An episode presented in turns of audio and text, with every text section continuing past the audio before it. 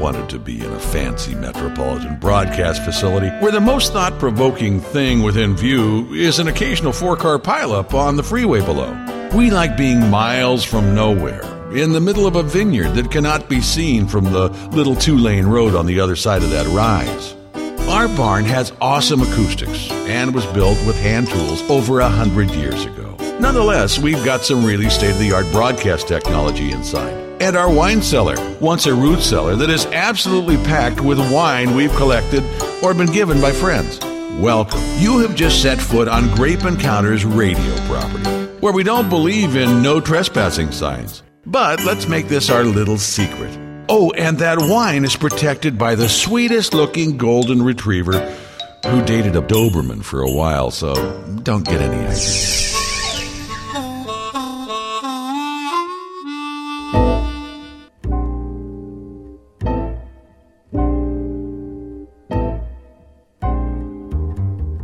Peel me a grape, crush me some ice, skin me a peach, save the fuzz for my pillow. I am in a particularly good mood today because I have just spent the last hour with two of the most incredible people. Uh, we had them on the show, I'm going to say maybe two, three months ago, but we had to do it over the phone. And this is the first time that they have been in the studio, actually in the Grape Encounters Emporium and studio. And I got to do a little wine blending for them. And tell you what, there is nothing more nerve-wracking than to blend wine for the people who created the largest brand in America. With me today is Michael Houlihan and Bonnie Harvey. They are the authors of the New York Times bestseller, The Barefoot Spirit, and that probably tips you off as to what the brand is that they created, the Barefoot brand. And Michael and Bonnie, welcome. Thank you, David. We are delighted to be here. I'm so glad to have you guys here. Michael? Yeah, it's great to be here. What'd you think of my blends? Well, I thought it was fantastic. I mean, uh, this whole idea is amazing. It's a lot of fun. I got to blend wine for the biggest names in the wine business. Now, I want to start by saying this. I had somebody come into the wine bar a couple of days ago, and they said, how come you're always talking about Barefoot wine? You're really a boutique wine kind of a guy. I actually told them that you guys were going to be here, and they kind of poo-pooed that a little bit because Barefoot is a big brand. It's a big commercial brand. You can find it almost anywhere. And in fact, somebody said, yeah, you can get it in a gas station, which is true. But what's also true about the Barefoot brand is it's probably brought into the wine circle millions, I would guess, of people who might otherwise have not enjoyed wine because it is a brand that was uniquely and is uniquely approachable. Am I right about that? Well, I mean, who was the target for Barefoot? The target for Barefoot was the shopper of wine in the chain stores. It's the female shopper that goes out to buy her weekly staples, and she wants a product, she wants a brand that she can trust in everything that she's buying, and that includes her wine. It's something that she can rely on, it's got a good price, and the flavor is consistent. And that's a real key to the success for Barefoot, I think, is consistent flavor. Also, it's a label that they will recognize and And remember, and it's a very outstanding label. So it's easy to recognize, easy to remember, consistent flavor at a good price, and that's what the female shopper wants. She's buying more wines in the grocery stores than anyone else. Michael, you want to jump in? Well, I just want to give some statistics. Uh, you know, seventy-eight percent of wine purchases are made by females, thirty-seven with two and a half kids. So if you start thinking about that, she's buying her Tuesday night wine. She's buying wine that she wants to taste the same from year to year to year to year. That makes it a little different than vintage wine because if she gets something that tastes funny, she's going to stop buying that product. And it's Tuesday night wine for her. But then again, there's six Tuesday nights in the week. So Barefoot never tried to compete. You like that, huh, David? There is. Six Tuesday nights. There's six Monday mornings in my week. I don't know what you're talking well, about. I, yeah, well, you're having more fun than we are. But anyway, the, the bottom line is that America really needed a good vin de table. And when we started Barefoot, we went to our guru, who was Mark Lyon, who is the top winemaker for Sebastiani wines. The guy's got a degree in enology and viticulture. And we used to call Mark Mix Master Deluxe. because he could fix wines that were maybe off or had a problem or too much V A or this or that. And he could create these consistent blends from year to year, no matter what he started with. And actually, that took a lot more skill and knowledge than vintifying wine from scratch on, a, on an annual basis. Yeah, it's it's amazing to me. And that was the reason that I really wanted to talk to you guys. So I really appreciate, first of all, you coming down here to the studio. I know it's a long journey, and I really appreciate that. And I appreciate you indulging me in doing a little blending. Oh, that was fun, David. You're not strangers to blending, but vinthesis no. is the wave of the future, I think. And uh, listeners who want to come to the Grape Encounters Emporium, which, by the way, is E M P O U R I U M, Emporium. Please come down. I'll whip you up something. And it's a whole lot of fun. But what I think is so interesting is there are a lot of really good big brands out there that if you're having a backyard barbecue, you're having a family get-together, you're having a tailgate party, you know, you don't have to get fancy because the wines in the ten dollars price range these days are better than wines that were three times that price twenty years ago. We've got this thing down pat, and it's companies like Barefoot. You know, Barefoot eventually was bought by Gallo what, in, in oh five, right? Yes. Correct. If you talk to any wine, and this is what I said to the person who was in the wine bar. I said, you talk to any wine person about Gallo, you will never hear a winemaker disparage Gallo, because Gallo is responsible for uh, maybe most of the innovations in creating great wines. Am I right?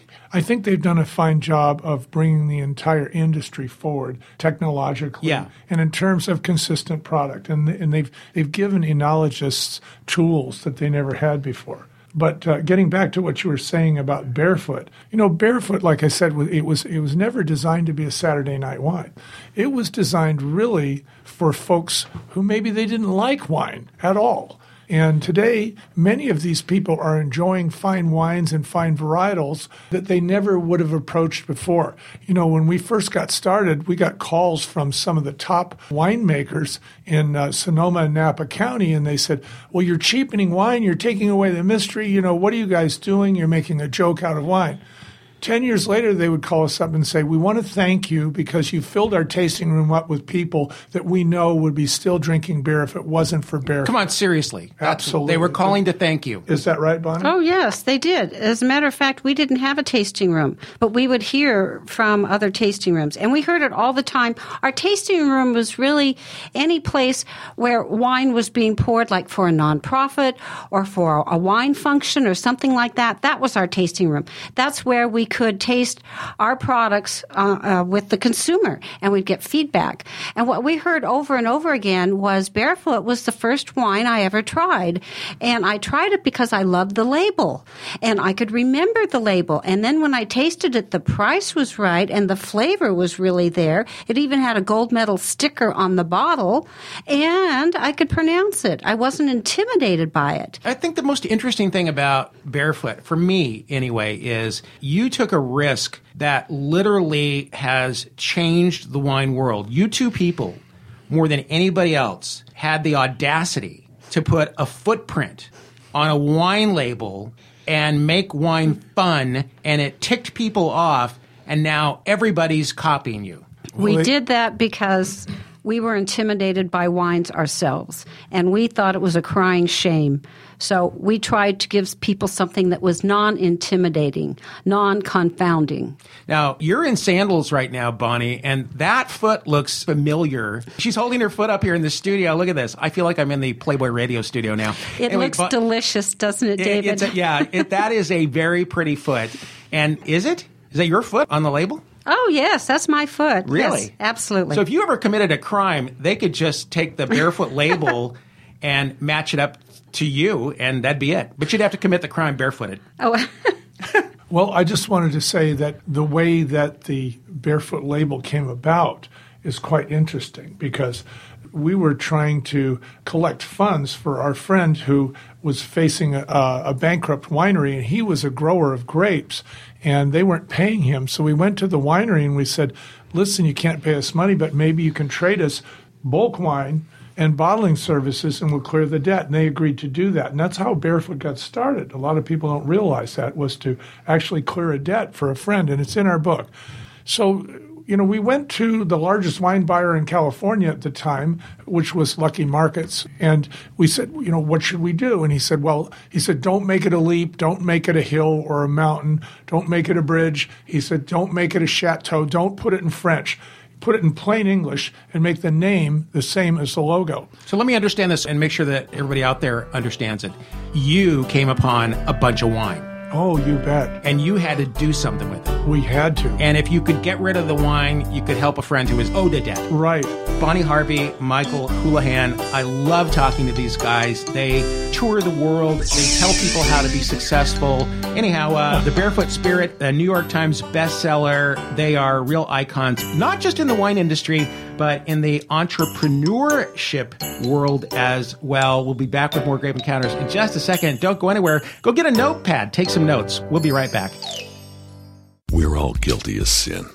We open a costly bottle of wine and recork it with the intent of drinking the rest later. But later comes and goes, and that delicious wine also goes. South, that is. The Coravin is the most reliable way to enjoy your wine without any concern about the unconsumed wine going bad. And while the Coravin wine access system costs a bit more than other preservation systems, it does something they don't. It works. Perfectly. The Coravin is a beautifully engineered handheld device that gives you access to your wine through a small needle that you gently push straight through the cork. Inert argon gas is injected into the bottle, while as little or as much of the wine that you want flows right into your glass. The argon gas keeps your wine so safe, it's as though you never opened the bottle. Want to learn more? Simply click the Coravin link online at grape encounters dot com. A wine is a terrible thing to waste. Get your Coravin at grape encounters dot com. If you've got a passion for Chardonnay, then you might want to pack your bags at the end of May, because this year's International Chardonnay Symposium is taking place May twenty-eighth through the thirtieth in the classic Californian beach towns of Pismo Beach and Avila Beach. The Chardonnay Symposium brings top Chardonnay producers from around the globe to the California Central Coast wine country for an in-depth and incomparable exploration of the world's favorite grape and its impact on viticulture, tastemakers, and the wine market. The two thousand fifteen event lineup will include two grand wine tastings, educational seminars, expert panel sessions, winemaker dinners, and plenty of opportunities to talk Chardonnay with industry leaders, tastemakers, and fellow enthusiasts. The International Chardonnay Symposium on the California Central Coast, May twenty-eighth through the thirtieth. Do you know the way to Chardonnay? Find out everything you need to know at the chardonnay symposium dot com.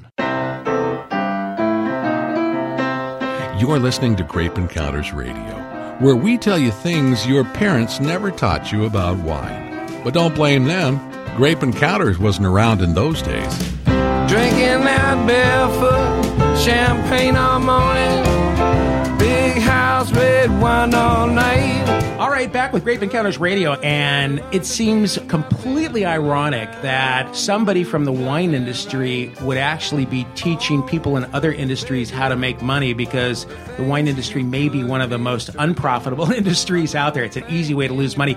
But we are talking to the pioneers of worthy cause marketing, and in an effort to help other people, they ended up building the biggest brand. Is it America, Michael, or is it the world? It's now the largest wine brand in the world. Yeah, you're not responsible for that. You own America, right? O- only the D N A. Only the D N A. But, you know, you came up with an idea. See, it's funny because I think people look at the supermarket shelves, or maybe they buy it in a packaged goods store, depending upon where you're living. But wherever you buy your wine, they're now used to looking at campy wine labels that have, you know, we call it critter wine when it has pictures of animals, because... That's roadkill, yeah, David. It's don't roadkill. Forget, don't yeah. forget bakery goods. Yeah, bakery goods or some sort of sexual innuendo is very common now on wine labels. None of this would have been acceptable twenty years ago. None of it. But you guys came along and you made the first... really concerted attempt to make wine approachable and friendly. Mm-hmm. Why the foot? Well, grapes were originally crushed barefoot to make wine. That had a lot to do with it. And it was a large icon that's friendly. It's uh, non-confounding, as I'd said before, and everybody can relate to it. Everybody's got a foot. And somehow showing a foot makes people smile. So people would actually start having a good time before they even popped the cork. I think America really, though, wants to know, are your feet happy? Do you want to see my happy feet dance? I wish that we were on television right now because we're all wearing dark sunglasses. How did this start? You wanted to, Michael just said, let's be the Blues Brothers for the rest of this. You are a crack up. Well, you know, I, my attitude is I'm visiting Southern California. We came through Central California, so I'm getting started by practicing my dark glasses. Because we all wear dark cap. We all wear dark glasses and baseball caps that's down here. That's it, that's it. Okay. Yeah. All right. All right, let's go back to blending for a second, because you had this master mixologist that you hired, but you guys didn't know squat about wine, right? Well, no, think, we couldn't even pronounce the names on the label. No. The thing is, success in business is when you know what you don't know, and you do what you do best, and you delegate the rest. And we were smart enough to know that we weren't winemakers. And we were looking for a winemaker that could really deliver what that thirty-seven and a half year old mom with two kids wanted. And that was a consistent varietal taste from year to year to year to year. Now, the guy who we helped out originally collect his debt, Mark Lyon, he was our first winemaker. And he actually came up with a blueprint for Barefoot's taste profile. And he said, you know, the wines have got to taste more like the grapes taste on the vine. So he would bring us grapes. He'd say, these are Sauvignon Blanc grapes. Taste them. What do you think? Okay, so here's the Barefoot blend of Sauvignon Blanc. What do you think? And that really stayed with me. It's a very American, a very Western concept. It's not, you know, wines that have been adulterated or have been overly made or anything like that. It's very clean. It's very down to business. Were you adding additives that were not grape-based additives to the wine? No, they were all grape. The they seasonings were all some so you were form seasoning of grape, with other grapes. Oh yeah, because I mean there are two hundred additives that the F D A something. lets you add to wine, and you don't have to disclose that. Right. How sensitive were you to that? Very sensitive. I mean, we use bentonite, which is a type of clay, to clarify the wines, like everybody does. And we use the same processes that most wines use when they make wine. So simple, clean, and basic. You got that right. Fruit forward was another key yeah. point that we were looking for. And full mouthfeel, easy drinking. If you just jumped in with us, we're talking to Michael Houlihan and Bonnie Harvey. They were the founders of Barefoot Wines. They are the authors of The Barefoot Spirit, which is a New York Times bestseller. They are the pioneers of worthy cause marketing. But there are two things I don't get. The first is this. You were not massively successful, were you, at the time that you took on this project? Or were you? Where would you put your level of success compared to the average American citizen when you first started this? Are you talking about income or yeah, financially how successful, successful was, were you? Uh, you don't have to put zeros on it, but how successful were you compared to other people? Well, when we first started making the wines, the first couple years, we were actually losing money on every case, but we were making it up in volume, David. Mm-hmm. Wow, that's a great way to answer and not answer the question. Well, uh, let, let, let's put it this way.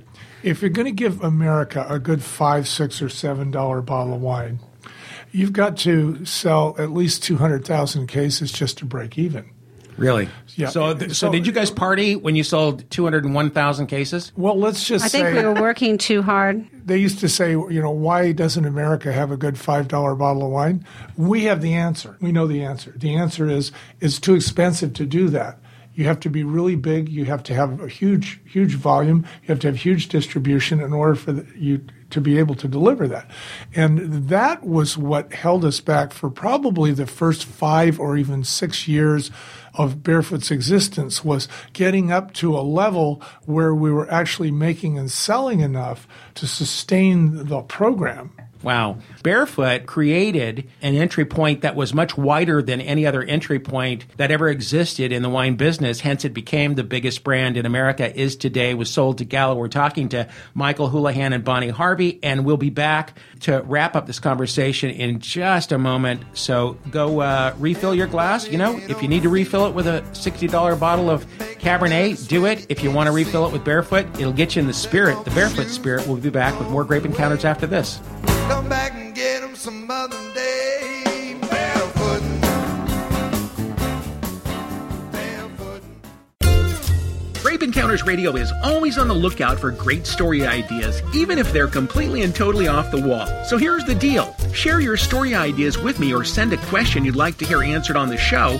If I use your question or suggestion, I'll send you a special gift from epic style dot com. I want to know what you want to know. You can contact me on the Grape Encounters Radio group page on Facebook or email david at grape encounters radio dot com. If you've got something for me, I've got something for you.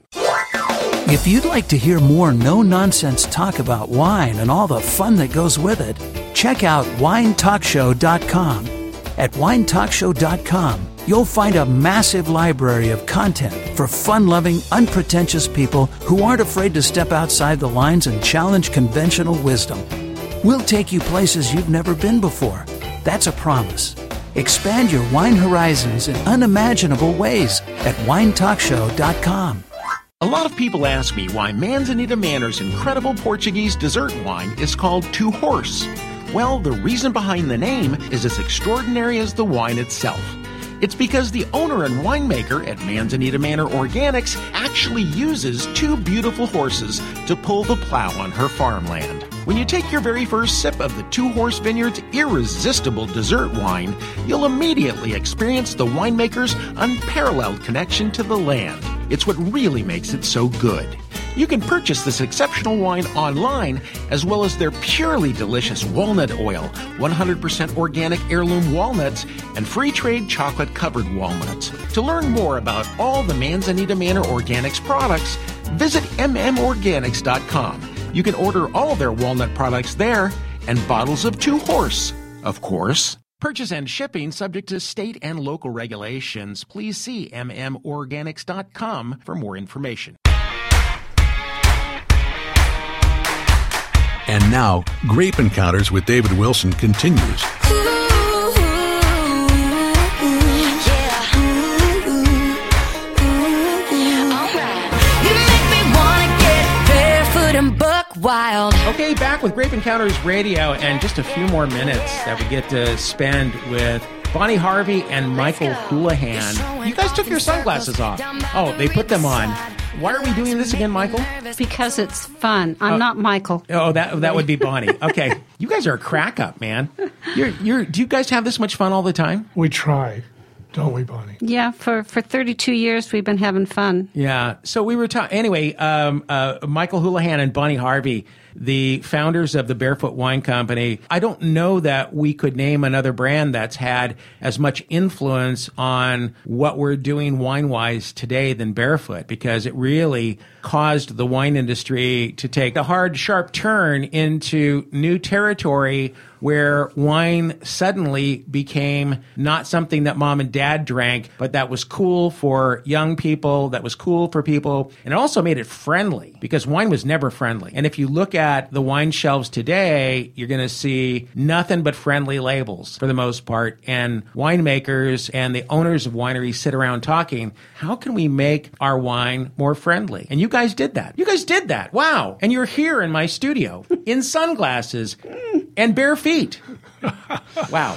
That's right. We're still having fun with wine. Yeah. What are you guys doing wine-wise now? Nothing, right? Well, we're enjoying fine wines. I mean, we live in the Russian River Valley. You know, it's yes. The, I, I can I say the, that I've been to your house and the finest Pinot Noirs in the world are there. So, yeah. Yeah. You know what's interesting is now that we're out of the wine business, we're actually enjoying wine. Yeah. You know, when you're on the other side of the bar, you tend to be more concerned about your customer's experience. But now we're getting a chance to see what that experience is, and it's delightful. This yeah. is a great. This is a great thing. So, what's the average amount of money that you spend on a bottle of wine, honestly? For us, I don't know. What um, about? Probably about uh, fifteen bucks. Yeah. Serious? Okay. Yeah. Yeah. Sometimes twenty-five. But do you yeah. drink Barefoot wines today? Yes, oh, yeah, we do. Absolutely. What I think is amazing about you guys is that normally when somebody sells a company, and you sold your company to Gallo in oh five. Normally when somebody sells a company, at some point there's this sort of disconnect that happens, and you see how the person who bought your company is treating your child, and you start to feel really like itchy about that. Mm-hmm. You guys are just the opposite. You're wearing Barefoot monogrammed clothing. Mm-hmm. Almost every time I see you, Michael, you've got something that says Barefoot. We're You're proud, proud of what Gallo did with the company. Yeah, we're proud of the brand, and we're proud of what Gallo did with the company. I mean, you have to remember, after they acquired the brand, they hired us to be brand consultants because they wanted us to, as they put it, keep the Barefoot spirit alive. And we like that term so much, that's what we call our New York Times bestseller, The Barefoot Spirit. But they have really been meticulous in uh, staying true to the D N A of the brand. They hired many of our people, and they've done a fine job with Worthy Cause Marketing. The quality is there. I'm very proud, and so is Bonnie, aren't you, of what they've done? I am. She's like sipping a glass of wine over there. Uh, you caught her by surprise. She's got this big smile on her face. I love to catch her by She's surprise. She's drinking my blend over there, by the way, which is kind it's of... It's delicious. I just finished it off, so we'll have to do this again, David. Do you David. think the blend is masterful, by the way? way? Absolutely. Okay. You're not putting Absolutely. words in our mouth, are you? I'm putting wine in your mouth. That actually. You are. Well, you have to remember something that Barefoot did that was really different, and that is it was the first nationally successful brand that was non-vintage. Now, and just, you know, there are people that are listening that don't know what that means. If there are few, most people do, but that just means that the, the wines don't have a date on them because the juice could have come from multiple years. And, and well, it should have, because if you're selling Tuesday night wine, staple wine, it's supposed to taste the same every day, every year, or you're going to lose your customer who's looking for that consistency. Well, then if you have a bad year, like ninety-eight was a pretty bad year for a lot of reds in California, we just didn't use ninety-eight. We used ninety-seven. What happened to the ninety-eight? We sold it to someone else. What'd they do with it? They bottled it because they had a vintage program. So the idea is and, that... And, it, and, and somebody sat there and struggled through that wine. They probably did. Don't you feel guilty about that? You should have just flushed that. Well, no. We didn't own the grapes in the first place. All right. So. Okay. But we just let others buy the ninety-eight. And we so did, you just you just passed. So does that passed. mean that the next year that you had less wine to sell? No, there's there's there's way more wine out there than there is purchase orders. And that's what people don't realize, is that we're we're living in a society, as much as we like wine in America, and we are the number one wine consumer in the world now. You know, not too long ago, eight times as many people were drinking beer exclusively than wine. So this is like a major change. And now we have a market where people are still discovering wine in America. So we could still sell ten times as much wine in America as we're now selling. Really? Yes. The door is open. So you're saying everything that we make will be sold? If it's marketed, and if it's distributed, and if it's for sale, and if it's decent, yes. All right, let's talk about the wine industry's dirty little secret. Oh, you're both looking at me. Bonnie's shaking her head no. Bonnie, I'm going to throw this one at you just because you shook your head no. Uh-oh. Now okay. I'm in trouble. The wine industry's dirty little secret. You know, people will go into a wine store and they will see a label that says something like Little Country Winemaker on it. And it's got somebody on the porch in a rocking chair, and it's just this down-home, and you get the sense that it's a little tiny down-home home winemaker. And in reality, most of those wines are big, big companies selling those wines under multiple labels. True or false? Um, I, I don't know. A lot of... Come on, seriously? It's not... Large wine companies will put out a lot of different labels, and they do like to appeal to people that think that they're unique and they're small. And talking about the winemaker on the porch and the rocking chair or something, yes, that's very cute, and it feels like your neighbor. People like to buy things from their neighbor. It's friendlier, it's somebody they can trust, it's local, and that's a good selling point. It's a good marketing point for these large wineries to be making yeah, but labels isn't it, isn't like it that. Super dishonest. Well, I just want to say this. They're not building any more shelf space out there in the retail world. So when you go into a supermarket, you might see forty feet of shelf. okay, but you're not going to see three hundred fifty feet of shelf. And they're not going to build more just because there's more brands. So when you go to the market, you're going to see the brands that that particular store or box store or chain store or even independent chose to put on his shelves. They're choosing to put brands on their shelves that are going to move quickly. And whether it's fortunate or unfortunate, it's the big boys who control most of the shelf space in the retail store. So how do I, as a consumer, know whether that little wine is coming from a big producer or a legitimate small boutique winery? It's pretty hard to know, but I will say this, that many large producers are starting to figure out that if they do acquire a small boutique winery, that they bend over backwards to keep the winemaker intact, to keep the whole D N A of that brand intact. Because okay. They know if it starts to taste corporate, that people are not stupid. They're going to pick up on it.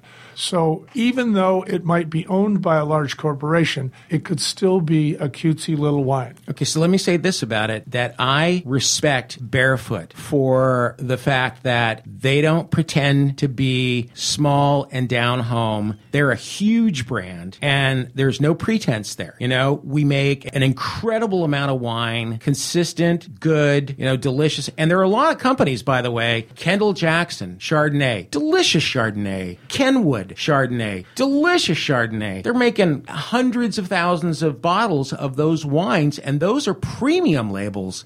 And they're making, you know, wines that sell at twenty dollars, thirty dollars or more. You can see a wine like Grgich Hills. I don't know why I'm picking Chardonnays right now, but the Grgich Hills Chardonnay sells for forty to fifty dollars a bottle, and you can find it in almost any really, you know, respectable wine store in the country. Yeah, well, there's the key. You can find it. And the reason you can find it is because they have superior distribution. And unfortunately, when Americans go to the wine shop, they think that's all that there is. Now, you're blessed to live here in the Central Coast where you have a lot of brands that people have never, ever heard of. And I suggest that people come here and actually explore and discover some of these brands that they will never see in the stores. The same thing is true of Sonoma County where we live and Napa County. There are brands that you've never even heard of that you can go discover.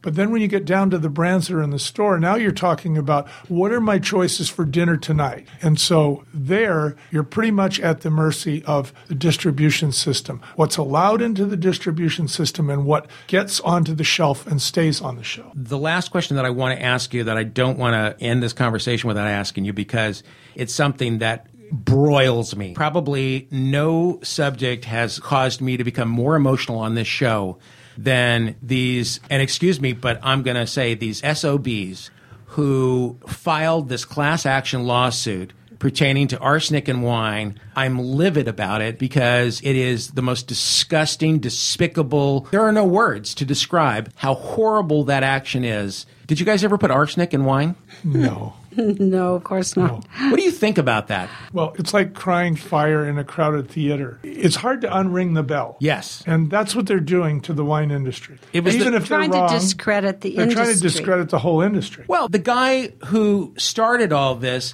owns a testing lab, and the same day they came out with the press release on arsenic and wine, he was offering up his services for wineries to come and have their wines tested. You know, he knew there was arsenic in wine all along. He was testing people's wine, and he said, aha, got an idea. There's more arsenic in wine than water, so let's, you know, let's shake things up and let's go for the deep pockets. Was this kind guy of, a lawyer, by the way? No, he was. He oh, owns a testing lab. It sounds like he was trying to get his word out there and his company out there is what it sounds like by discrediting another industry. And I think, you know, on Honestly, the wine industry, I think the level of concern about quality and people's health, you know, all of those factors, never been better. I agree. Never I been agree better. as well. I agree. It's one of the most, I think, distinguished industries in this country. It's highly and, regulated. And one of the greatest points of pride for this country. Absolutely. And, and to go after them was despicable. Yeah, I would say the wine industry, like Bonnie said, it's the most highly regulated industry in America. I mean, you've got to have licenses and approvals for everything you do. Yeah.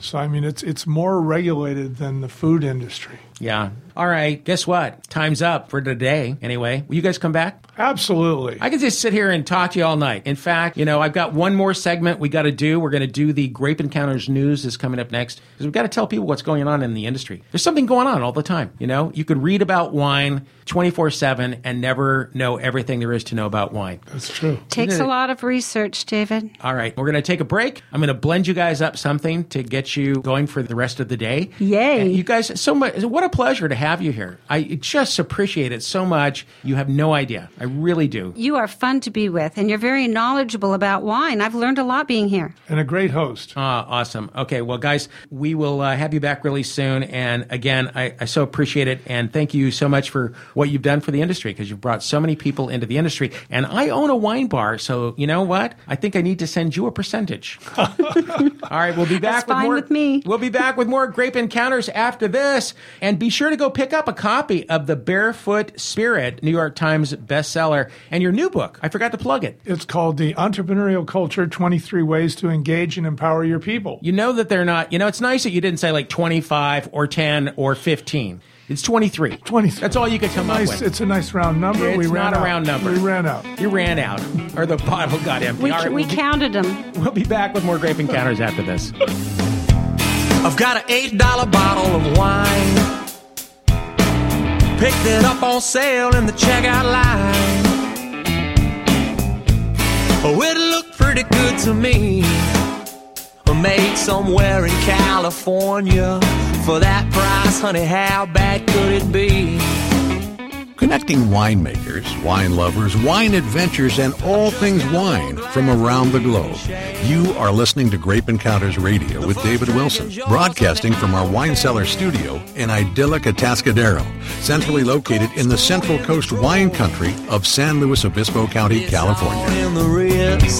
Give that top a twist and she's ready to pour. We're all guilty of sin.